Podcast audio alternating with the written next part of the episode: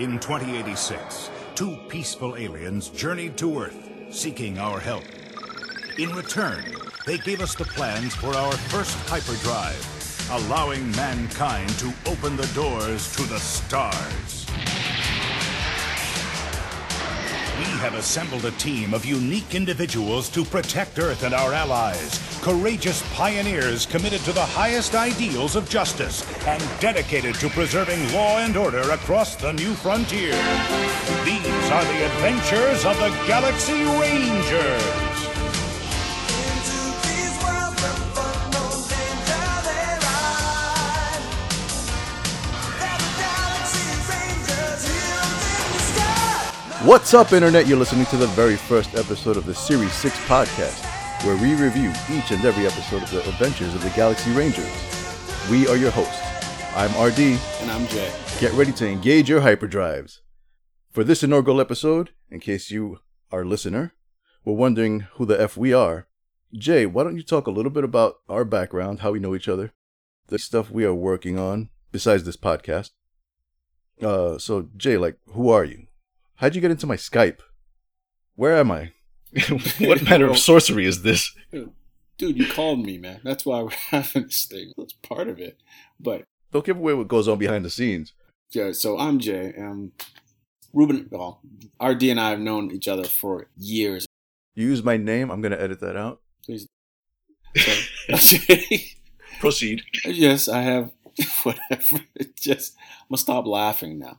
So, I've known RD forever. High school. Um, I think he was drawing in the back of the classroom, and I was writing or fooling around in English class. That was the best place to figure out. I had this dream of starting an animation company. Um, we got together, started collaborating. I wrote some some of his stuff in his stories. He helped me figure out some concept stuff around my stories, and have been doing it for years. Um, we actually tried to start a comic book company in college with some help of friends and you know would-be artists who will remain nameless for obvious reasons. Because they're dead. They're dead to me. Um, it was it was a good time. I learned a lot about comic book business and art and um, managing dudes and their girls. Maybe I'm not sure, but but, but um, good stuff came out of it. Great stories, um, which have continued to today. Working on a couple stories right now, some loosely based on martial arts stuff that I'm into, um, with connections to martial art legends. Going back to what you said earlier, I, I just want to say for the record that I've never managed a dude or his girl. No, he didn't. Go ahead. Yeah, no, no. We didn't really do management. It was like I gotta go see my girl instead of drawing. I'm like, dude, how are we gonna start this company if you're like forever seeing your girl? You can see Who, her- me? No, Oh, it, was, it wasn't Me? you. You know it wasn't Oh, you, man. It wasn't you. Okay. Okay, okay, okay. You have Um, you did the drawing of my expression in that meeting when I All right. when I No, ripped up his pages. Let's flash forward home. again. Let's flash forward. You're talking about martial arts. Go. Right, right, right, right. oh man. So, um, yeah. So basically, you know, my current favorite story I'm working on is kind of a cross between a martial art legend and this a retelling of the Wing Chun weapon, the dragon staff, and the butterfly sword. So working on that right now, and that's actually going pretty well. Rube's helped me with some art for it, um, and helping keep me on the beyond fantasy and unbeatable character role because he keeps me humble like that. Otherwise, you know, we would have, you know, gods Yeah. in the comic books and they would never be beat or anything like that. Like everybody would be Superman without the kryptonite. That's right.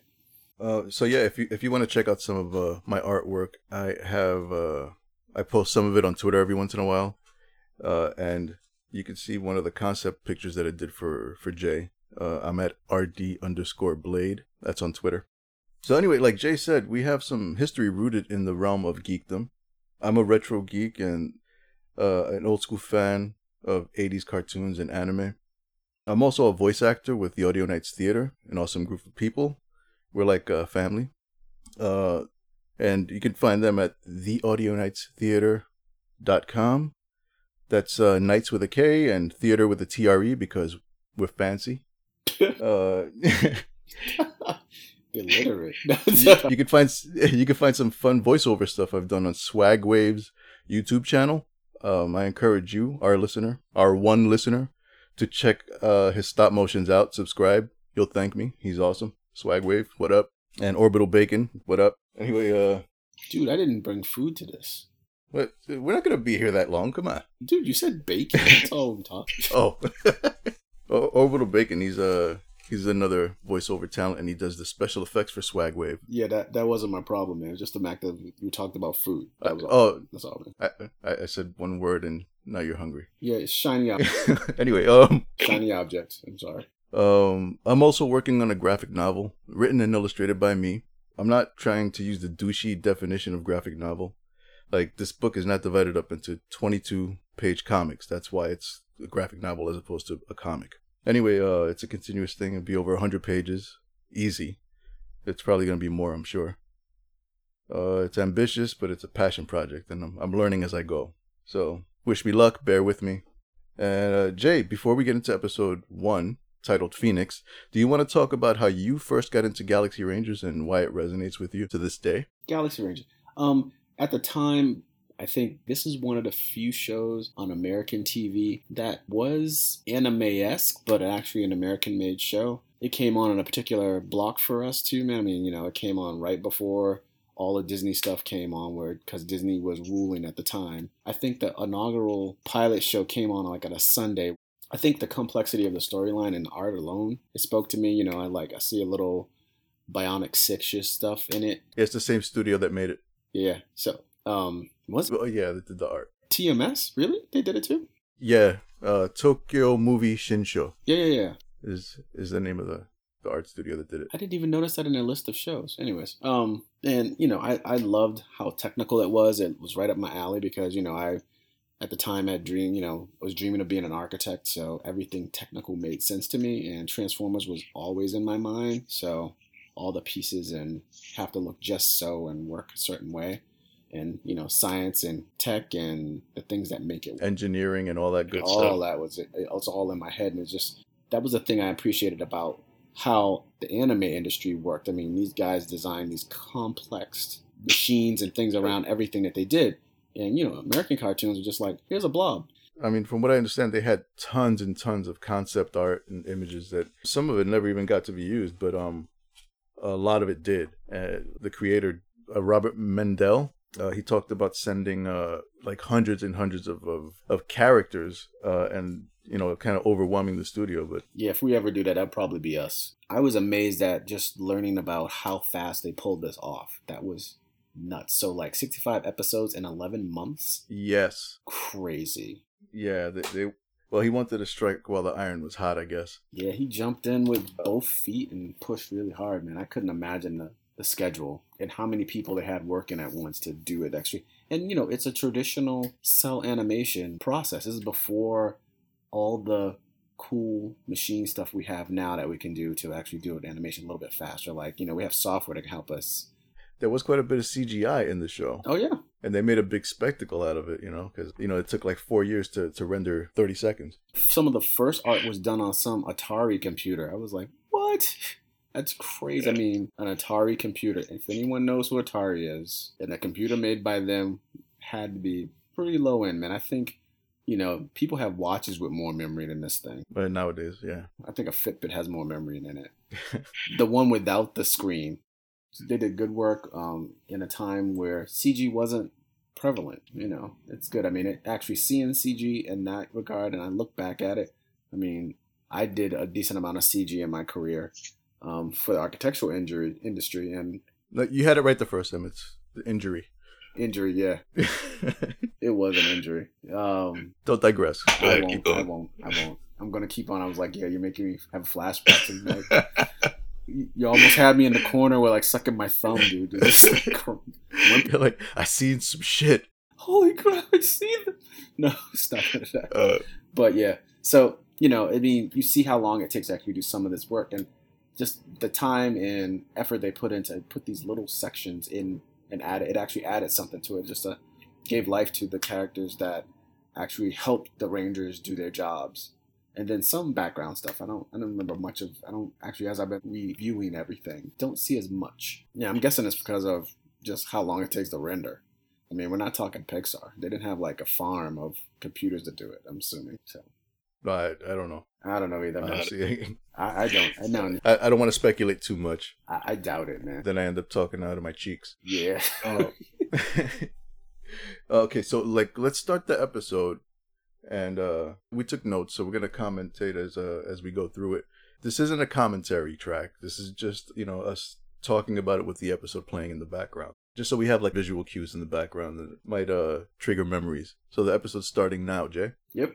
Yeah, I kind of appreciate how when Waldo and Zozo come in the shot where there's multiple pieces moving at the same time, um, Uh-huh. and just this kind of rotating in the view, which you know, not a lot of. I don't think many That- cartoons. That's the wireframe you're talking about, right? The wireframe of the ship. No, actually, you know, if you go back a few ticks, you can see Okay, where okay. where kind of the scene kind of like there'll be the background will be moving to the left, the background slides forward, and the foreground moves backwards, and it just kind of gives you this phony rotation. It's kind of it's a little dramatic.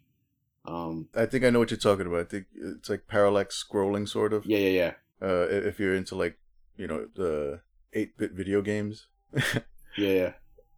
um, yeah, they they do something similar to that. Um, in in Transformers the movie when Optimus Prime does his his hammer fist, Yep, like the the whole background kind of rotates around him. right, right. I mean, I think there's some shows that did that really dramatic approaches just go around the entire. I mean, I'm not gonna mention many other. Well, I will mention other 80 shows that are actually big on rotating around the characters as they do as a transformation or a power move or something like that.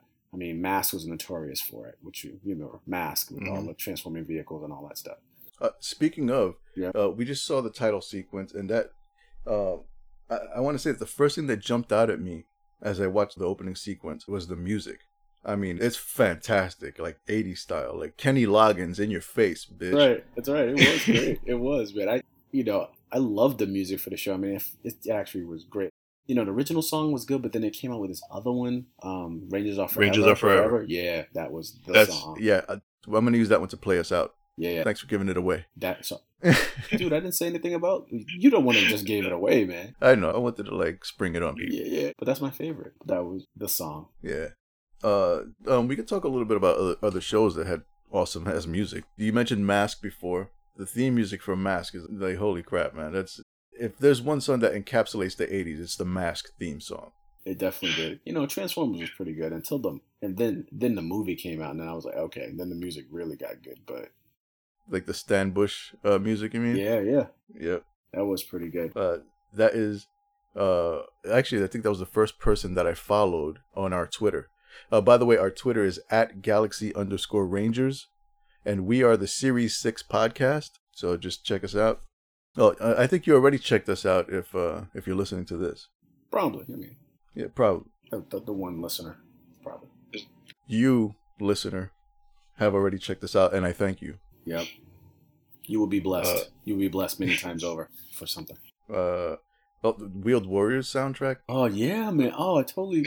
You know what? I showed my son that man. He loved it. Loved it.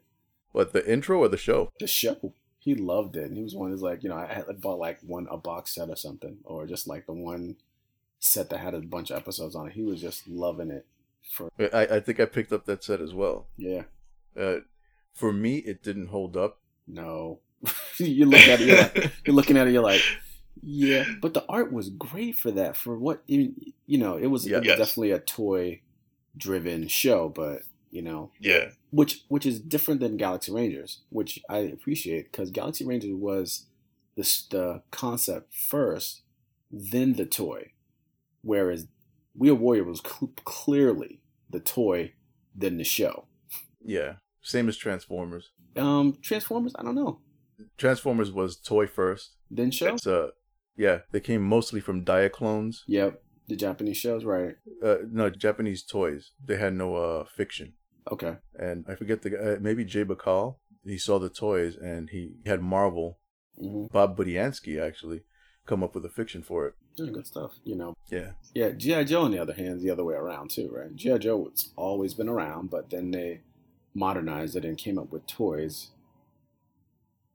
And I remember the first Gen toys were like there wasn't a whole lot of story with the first Gen toys, but by the second Gen, the, the TV show, had, the two movies had come out, and then they had unique characters for everything. Um, it was it was great. So back to our buddies in Galaxy Ranger, and, and the we're gonna go back to Galaxy Ranger. And those toys, I never actually laid my hands on, not a one. Saw them, but never touched one. Which one? The Any of the Galaxy Ranger toys, none of it. I remember not being impressed by the toys. No, man, they were lame. They they were lame. I mean, you had GI Joe that had Kung Fu grip, and thank you, Eddie Murphy, putting that out. but I mean, But they didn't even have that. They were like, uh, well, GI Joes were like really well, uh, well designed action figures. You know, they were superposable. right, Uh, they, like they turned at the waist. They had like a like a almost a ball joint at the waist where they connected to the hip. yeah, yeah, yeah, I got you. Yeah. Yep. I remember I took many apart and put them together and made Frankenstein GI Joes. A lot of the time, those those O rings they don't last. They end up uh, getting dry rotted. So like if you have old GI Joes, you go to pick them up and they just like completely fall apart in your hands. Yeah. But all hope is not lost because you can buy the O rings anyway. I don't know what Galaxy Ranger ever. I mean, they reminded me when I saw them, I was thinking like Happy Meal characters or um like kind of like He-Man was, which I wasn't a fan of the He-Man toy either because I couldn't I couldn't articulate all the joints and limbs and that for me that was a big thing. Uh, the He-Man toys were were pretty much just like a, a couple of, of templates Yep. of the same you know the same bodies over and over again just and uh redone in different colors and stuff and then they would do a different head and accessories and shit like that Right. uh, except for ram man he had a unique mold but it sucked Yep. everybody hated their ram man well, you know. uh, So we've talked about every other '80s cartoon and toy, but we're supposed to be talking about Galaxy Rangers, man. So okay so in 2086 two aliens came to earth zozo and waldo right yeah, yeah.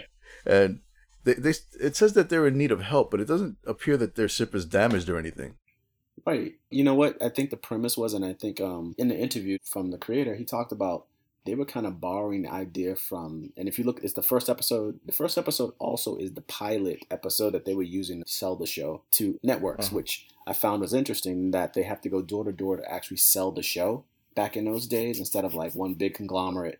yeah yeah to each network Yeah, each network, man. I, I was, it was crazy, man. And that, you know, to actually look at the list that he, that his marketing guy would just, hey, this channel in New Jersey. Hey, this channel in New York. Hey, this. Ch-. Oh, so so it wasn't just like it wasn't just going to each network, like going to ABC, going to NBC. No, it was going to They, the they had to go station. to they, they had to go to ABC New York, ABC LA, Yes. ABC. like, right. That sounds lame. I can't just. It sounds cool if you want to travel the country. Yeah, man. But then you're sleeping in hotels, and there's no. There, and back in those days, there's no such thing as Sky Miles, man. I guess in my world there still is no such thing as sky miles. So there was such thing as a car to get where you need to go. Like, we're going to see Grandma. Get in the car. Who's sitting in the back? I don't want to sit with them. They're touching me, touching me. Eat your shut up and eat your sandwich. eating while mobile, nothing like it. Yeah, in a hot car Ugh. with siblings and their smells and lack of. all right, all right, all right. Anyway, so so Zozo and Waldo, they're the, they're the aliens that come to Earth in search of help. right, and it, I think uh, you know he, he talked a little bit about how it was more like Seven Samurai. They were coming to Earth, and if you look at this ep- the first episode, you'll see the similarities. You know, they're farmers, and they'll and even in the story they'd mention like stuff going on, like you know they say that sh- the ship's approaching, and one of the Kiwis says the harvest hasn't come in yet. And I'm like, that's completely Seven Samurais, or you know, Magnificent Seven actually is a, is a more mo- a modernized offshoot of the same thing. You know, the the Galaxy Mhm. Rangers come to save the town and stuff like that, but they don't get to that part yet. I mean, that never had. They just take cues from that movie. Yeah, they give like little hints of the influences, Yeah, they do. uh, which were like uh, like you said, Seven Samurai, spaghetti westerns, Oh yeah, that kind of deal. He he really loved Clint Eastwood uh, spaghetti westerns, like the Sergio Leone yeah, kind of yeah. deals. And uh, I think they, they kind of based Shane Gooseman off of like a, a, an amalgam of some Western characters that some of whom were played by Clint Eastwood, which is why he ha- he has that Clint Eastwood kind of voice. Or he says, "Shut your face," or Yeah. like he does his like Dirty Harry again. He's like, he's still Clint. It's like, I ain't talking to you. Shut your face. I'm like, Uh, but but Shane Gooseman does not even he, he barely makes an appearance in this episode. He shows up at the very end. right. In the, fir- I mean, the first episode is just building just the world. This actually, I think, is more introducing the world that they're the Galaxy Rangers are gonna be in, or the galaxy. You know, Mhm. that's their namesake, and they just Uh, trying to map it out and and actually identifying true villain. They're showing that the people of Earth they explore now that they've met Zozo and Waldo and they shared hyperdrive technology. Uh, they can travel around and, and hang out and stuff. Uh, so they they're going to Zozo's world, I believe, and Zozo's world is where the harvest hasn't come in yet and all that. And they they're in a ship called the Phoenix, and that's uh what the episode is is named after. Uh, You know, and it's supposed to be a peaceful mission too, because Zach brought his whole family. You know, except for the mother-in-law, but everybody else. I'm thinking maybe he should have brought the mother-in-law. she might have been the cool slave lord. You know, Just kidding. like? It'd like Queen would have been like, "This is the most powerful slave lord ever. It's the mother-in-law." Zachary, Zachary Fox, The mother-in-law. Oh, just be like, and, and then he would have never become a Series Five Ranger because he's like, save who? Okay, but we're talking as if our one listener knows uh, everything about Galaxy Rangers. oh, Oh, poor guy. Let's give a play-by-play of the episode. Okay, yeah, yeah, yeah. uh, Dude, watch the episode. Just, just it's on you Watch the episode and then listen to us like talking circles about it. know about everything. So you know, it, Okay. he took So- the whole family. I mean, this is the station wagon of spaceships. Yes, uh, it's it's complete with the wood panel siding. It does it have wood panels on? it? No, I'm looking for it in that. Oh, but It could. isn't Zachary's last name Griswold? No, it could be. Oh man, that would be hilarious. uh, Yeah. okay, so Zozo's world gets attacked by Queen of the Crown, and she sends in uh, her minions, which are a bunch of cool-looking robot dudes. Yeah. She's heard that humans are now in her galaxy within her reach. And I think she's curious as this figuring out if and how powerful, because she uses these crystals that suck the life essence of beings into them. And she has other aliens that she's been. I guess she's been practicing on a bunch of aliens that she, that are in her reach or in her realm as is. And now she finds a new species she wants to try, try to practice on. So, Yeah, fresh meat. yeah, so she's like, you know, I'd like to try these guys, you know. Yeah, Try sushi. You haven't tried. You like it. You don't like it. Whatever. It's like cilantro. It's like soap. it's unclear if she knows that uh, Zachary and the Phoenix and his family are heading to uh, Zozo's planet. Right. Right. Uh, the, the, what's the planet called? Prairie. I forget what the planet is called. Um, it said it too. Uh, yeah, I'm, I'm not a very good host. No, no, no. I mean, if we're talking Kirwin, okay, planet's Kirwin. so she she seems to just attack it in the hopes of finding some humans. Well, she knows humans are there because they're they're working with the Kiwis to, you know, figure out to make more genetically engineered um, food, and, and they mentioned how like it's actually a whole um, human contingent there working with Oh. the Kiwis. Actually, right, talking right, about they're going to be able to feed the entire Galactic Alliance. I'm glad one of us watched this episode. Yeah, you know You know, what? I'm gonna edit this whole part out. Don't worry about it. Why? Why? Why would you edit it out, dude? Leave it in. It's a fun because But we'll see. We'll see. unfortunately, It'll be a judgment call. whatever, man. You know I'm a detail oriented person, man. That's why Yes. this is where we at. So, um, and all I need to say, I'm not. Even, I mean, I have it paused. I started, pause it, started, pause it. Um, Mm.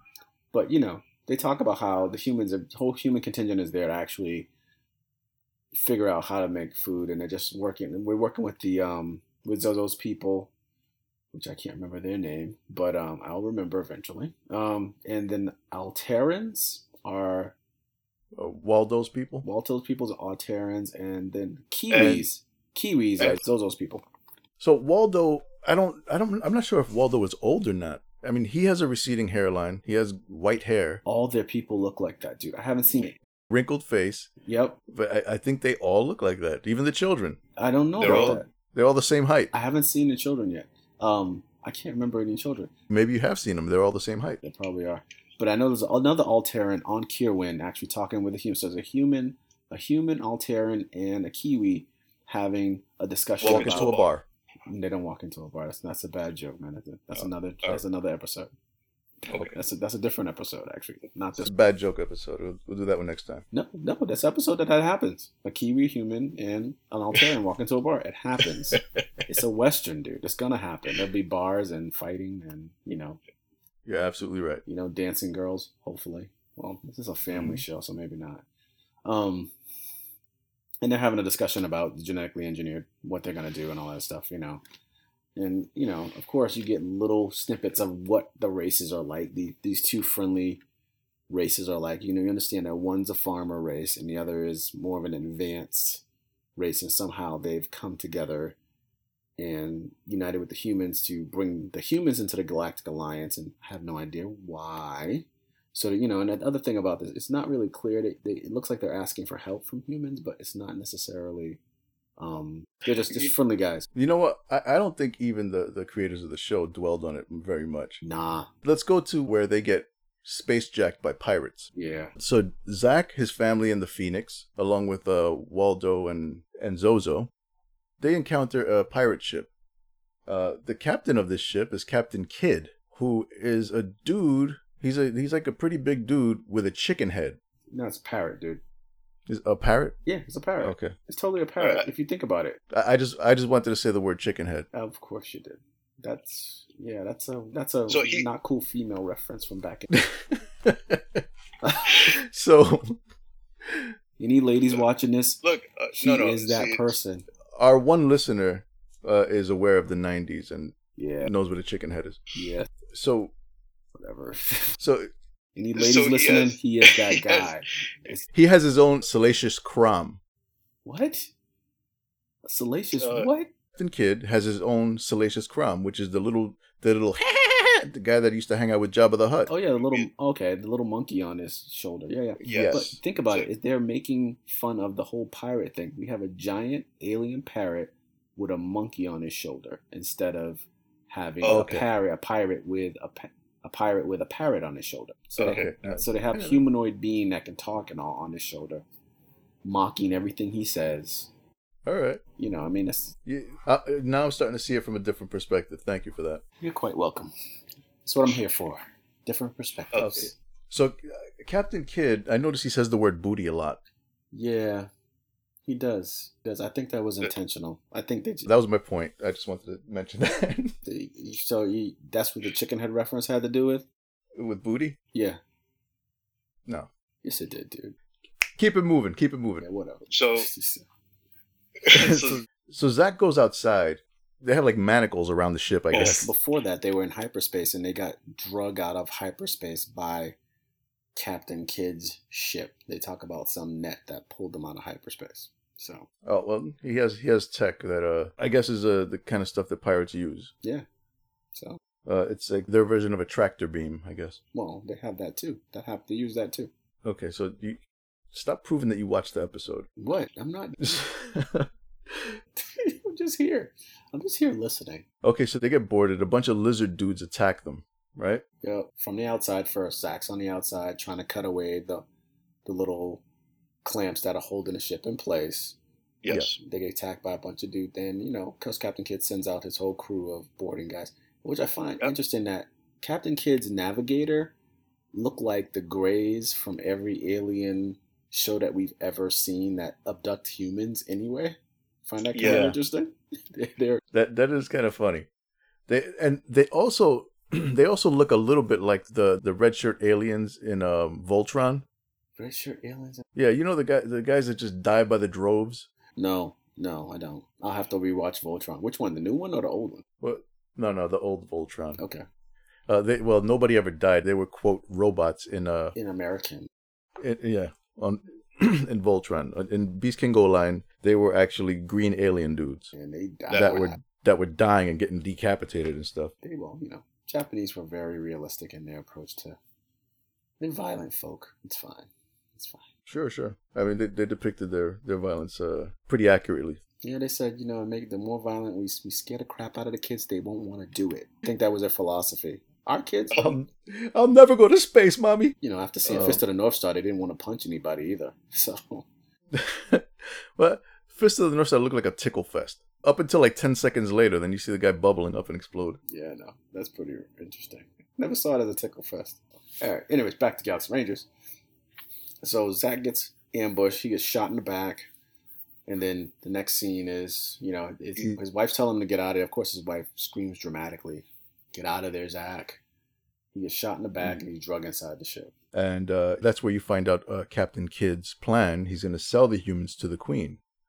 Because uh, he knows that she's she has a taste for human souls. Or she hasn't yet. She's just interested. Mm-hmm. So he's thinking, and then of course he's then he's talking about his favorite pastime, booty. Uh huh. So then, mom frees the kids on the shuttle, and uh, she gets attacked by one of the lizard dudes. Now, this scene, the way it's animated, I mean, it, it, it looks like she's in real peril. Like it's like alarming the way it's animated. It's a. I agree. It was a little bit on the not cool side. yeah, yeah, I was just like, wait a minute, wait a minute. a little, little problematic. I was like, that's not really nice, but you know, But nothing untoward happened other than her getting uh captured. right. I think you know these are this those Japanese guys letting them have their way, and I, I guess you know those guys said, But this is how she gets captured. She actually defeats the lizard dude, right? Like he has her pinned down, and I guess he's gonna wait for like reinforcements and, and drag her in. But what happens is she manages to get free, grabs the gun, and shoots him in the middle of his chest, seemingly killing him. I don't know. right, maybe there were other. Well, you know, he wasn't the only one on the ship though. Right. There were others on the ship, but as soon as she shoots him and she, you know, she defeats him and she knows that the kids are free, they already escaped in the shuttle. Uh, you know, she seems to be satisfied with that and just passes out, Right. you know, from the stress of uh Yeah, that, of what that was lame or passing out. well, I mean, it happens sometimes. People get fatigued. So, Right. After, yeah, I turn off their boots and stuff. Oh, uh her name is Eliza, by the way. I, I keep calling her mom. She's not my mom. she's not somebody's mom. She's somebody else's mom. She is somebody else's mom. So while this is going on, though, Zachary's fighting for his life to get off Captain Kidd's ship where he's been held and, you know, been here. He's heard Captain Kidd's plan. He's in some force shield um, pin of some sort. And Zozo and Waldo, And Waldo. have decided to actually go over and rescue him. So they've snuck on the Captain Kidd's ship. They've been inside. They actually asked one of the guards how they turn off the force shield. And the guard is standing there playing with his tongue, I think. I think he's playing with his tongue. I, have, I I looked at it a couple times. I was like, "What the heck is he doing? He just is he trying to grab his tongue? Is it?" And of course, the guy turns around and gives them the answer they need. And then you see Zozo and Waldo do their, you know, do this um, little. Zozo does um, a monkey flip, which is what is typically what I've called it since I was like in sixth grade. But and then into Waldo, who has some little power shield thing that the alien slams into and then falls down dead in the name. It comes from his ring, right? Yeah, there's always that ring. And you get to see the little sparkle, so they showed it it's from the ring. They give you the little key. Um, and you would think that, you know, these aliens with this technology would have been able to develop weapons in another way. But, you know, I think Waldo's people are pacifists. And that's why they need Earth's help because humans are far from pacifists. Right. We're good at shooting each other. So maybe they can shoot our enemies. And, you know, I, that's what I figured. They, they were thinking, what's the most violent, non Galactic Alliance people we can find to help us make this right? well, I, here's the thing though: if they're pacifists, like if you were a pacifist, wouldn't you be against violence of any kind? So, like, you wouldn't recruit a bodyguard to go and kill people for you. Why not? I mean, you got to be safe you- too. No, I mean th- that doesn't absolve you of any guilt just because somebody else did it on your behalf. Okay, now we're going legislative. So let's talk about pacifism. So if you're a pacifist, it's your personal choice to not strike somebody. It doesn't have to be. You can hire somebody to strike somebody for. All right, he's a pacifist with loopholes. Per, right, exactly. I think it, all of his people are because that's probably the reason why they went to Earth. Like, who are the most primitive gunslinging this bunch of modes? If we give them some tech, they'll go handle their business plus ours. If I had to guess, I would say that they uh they have built into their genetic structure the very same thing that limits you when you're dreaming that you're in a fight Mm. and you swing with all your might and it's like a ah! and like it grazes right off the person Oh yeah, and they just look at you and, and keep pummeling you. yeah. So they've they've actually genetically genetic pansy factor, I guess. Yes. Yeah. Well, I mean, I don't know if if that's happened to anybody else, but like I, I've had dreams where I'm in a fight, Yeah, I swing with all my might, and it has zero effect. I've never had those dreams, but Are you serious? fighting in dreams, no. Well, la di da. Well, you know, the whole martial art thing just turned all that around for me, man. But you know, I was trying to live life. You lived in our neighborhood. Come on, man. We were like, like Yeah, that was fun. you're like having a fight is like you're like if I'm gonna have a fight, it's gonna be a fight, man. It's one of the, I, I have to survive, dude, and get back home to where it's safe. Yeah. You don't understand. Um, but yeah, so I mean that type of stuff. So I don't know. Maybe they are pansies. I mean, they all. But if they all look like old dudes, maybe they just don't have the the will. Maybe their bones are brittle. It makes sense. The whole race has receding hairlines. They already got self esteem issues. All right. Our entire race are old men. They're a little annoyed by that. And if they're if everybody's old, so all they're the men are old, the women are old, and the kids are old. Come on, man. It's like, what what what do you do? what do you do? okay, uh, let's get to it. We're almost at the end. So It's a rocking chair convention. Zozo, what? So Zozo and Waldo rescue Zack. They steal an outlaw shuttle. Uh, that's what um, Captain Kidd and his crew are called, the Outlaws. right. So they steal an outlaw shuttle. They escape, and Captain Kidd, in a fit of anger, uh, blows up the Phoenix, Zack's Earthship. Yeah. Uh, and he has imprisoned Eliza, Zack's wife. but he doesn't know that though. But you don't know that right away. You just see Captain Kidd shoot the ship. Zack screams Yes. his wife's name, Eliza. Yeah, Zack thinks that his kids and his wife are on the ship still, right? Right. Yeah, so like there's like this big dramatic moment.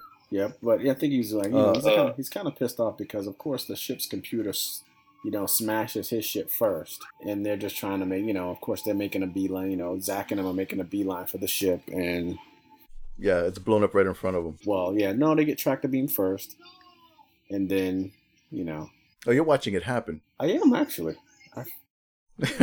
Turn the volume down. I said the tractor. I remember the tractor beam. Of course, you know, Captain Kidd being a pirate, he double crosses the queen because Uh-huh. you know the queen says she's not gonna pay him or give him his booty, whatever that means. Yeah, and, and he wants booty. He does want booty, poor dude. All right, so the episode is 22 minutes long, Yeah. and it's 20 minutes before you actually see the rest of the team, the Galaxy Rangers team. Uh, this is when they first formed the team. So it cuts immediately from the Phoenix blowing up to Zack escaping and all that stuff, and then it goes straight to introducing the team and uh, giving a quick showcase of each of their powers. So Zack, his arm is bionic, and his power when when he touches his badge is he shoots out a blast called the Thunderbolt. I want to say. Yep. So his arm will light up and then it shoots a blast. And then there's Niko, who is telekinetic, Oh, or is she telepathic slash telekinetic? she's all around psychic. She has like psychic abilities. She's already psychic. Like everybody already has powers except for Doc. I think it enhances your innate abilities that you already have. He's already a computer, a computer, the computer whiz, whiz, right? right. right? He's supposedly a computer whiz. He's a computer psychologist. Who the heck gets that job? Somebody cushy and doesn't want to like get into a whole mess of stuff. Well, he's in good shape for a guy that's like got a desk job. Dang right, man. I mean, I mean, I would, you know, and that's the thing. I mean, if you, I would suggest anyone who like gets into this and starts watching this, man. I mean, the DVD sets out there. I mean, I'd buy it because you can see the pilot and also Phoenix. I mean, there's a there's a pilot version that they use to sell, which is a little bit different. I mean, a couple things happen differently. Um, that you'll like be like, oh, okay, wait, wait. So, because Captain Kidd gets away with Zach's whole family, not just his wife in the pilot, and it just Okay. it, it becomes interesting. I mean, that that would change the whole story in that direction too. And the Queen of the Crown looks totally different. So I guess they decided to change the art for her and make her an older, more make, make her more older, sinister woman who looks kind of more like Uh-huh.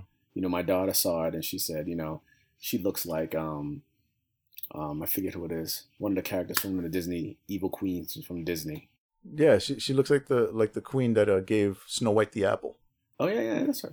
Yeah, and I don't know if it's from Once Upon a Time or what, but who knows? Uh, it's from Snow White. Yeah. And then, you know, that's the first episode for the most part. Then you get the whole finishing song and all that other good stuff. Uh, we didn't talk about Gooseman's powers, but Oh yeah, Gooseman. You get to see him. You don't see any power, you just see him twirling some guns. yes, you're right. But they d- they did mention what he does. And he's like, I'm ready. Like, that's great. That's great. And what I find interesting in the pilot, he has only one gun. The actual show that they aired, he has two. So they They they they amped up his cool factor. they did, you know. he needs two guns. He needs to be a double-handed gun. So he needs to be left and right at the same time. I think one of his superpowers is being like a super good looking dude. Who? Uh, Shane Gooseman. Okay, he's supposed to be. I, I think so. I think that's like one of his powers because like He's supposed to be charming. uh, like the The mullet did it all. They're- for they're- me. I, I know. yeah man. The mullet. He was just rocking the. Uh, Look, a mullet will make anybody. You know, it'll bring you up two numbers. Like if you're a seven, you get a mullet that, that makes you a nine. That's right. My mullet is rocking, dude. Yeah, I, I mean, I'm no longer available, so I don't need to step up my mullet game. But Right. if you're single and you're trying to get attention, And you grow a mullet. and then travel back to the '80s so you can actually be reviewed. If it's a spiky mullet, that's even better. Wait, wait a minute. That's wrong. That's wrong. It's not. It's not right. so the last line of the episode is um Zach telling his kids, Yeah, "Don't worry, we're gonna bring her home," that's true. and uh, and then you get the the closing credits. But didn't he, I, I swear I saw. Well, there was something about it. Who said something? Wait a minute. I need to go back because I felt like somebody said something that made all of them smile at once. Uh, I, I, I don't know. Maybe that was in the pilot, but you know, I don't know. I get the two confused. Because of course I watched them back to back. I watched it just in running comparisons of the two. you're a lot less confused than I am, and uh, I thank you for joining me today. So everybody, that was episode one, Phoenix, Adventures of the Galaxy Rangers is, is Oh, the. Yeah, that's it. technical, the actual name of the show. So we will see you next time. I know the answer. I know the What's answer. that? I know who did it. Can I say it, please? Yeah, ahead, Okay. please. Okay. So the computer says it. So one more time to toss this CG out there, and their family computer GB says, "We're with you, sir," in his very enthusiastic, soft-spoken computer voice, which is All right. very dorky. But you know, anyways, I had to prove my point. So I've done it. I'm All good. right. Well, you win one internet. Congratulations. Thank you. I, All I invented it as well. Anyways, Al Gore in the house. yeah. So, all right, internet. And by internet, I mean our one listener. Yeah. Thanks for listening, and we will see you next time for episode two New Frontier. Peace. Peace. Okay, you can stop recording now. Now and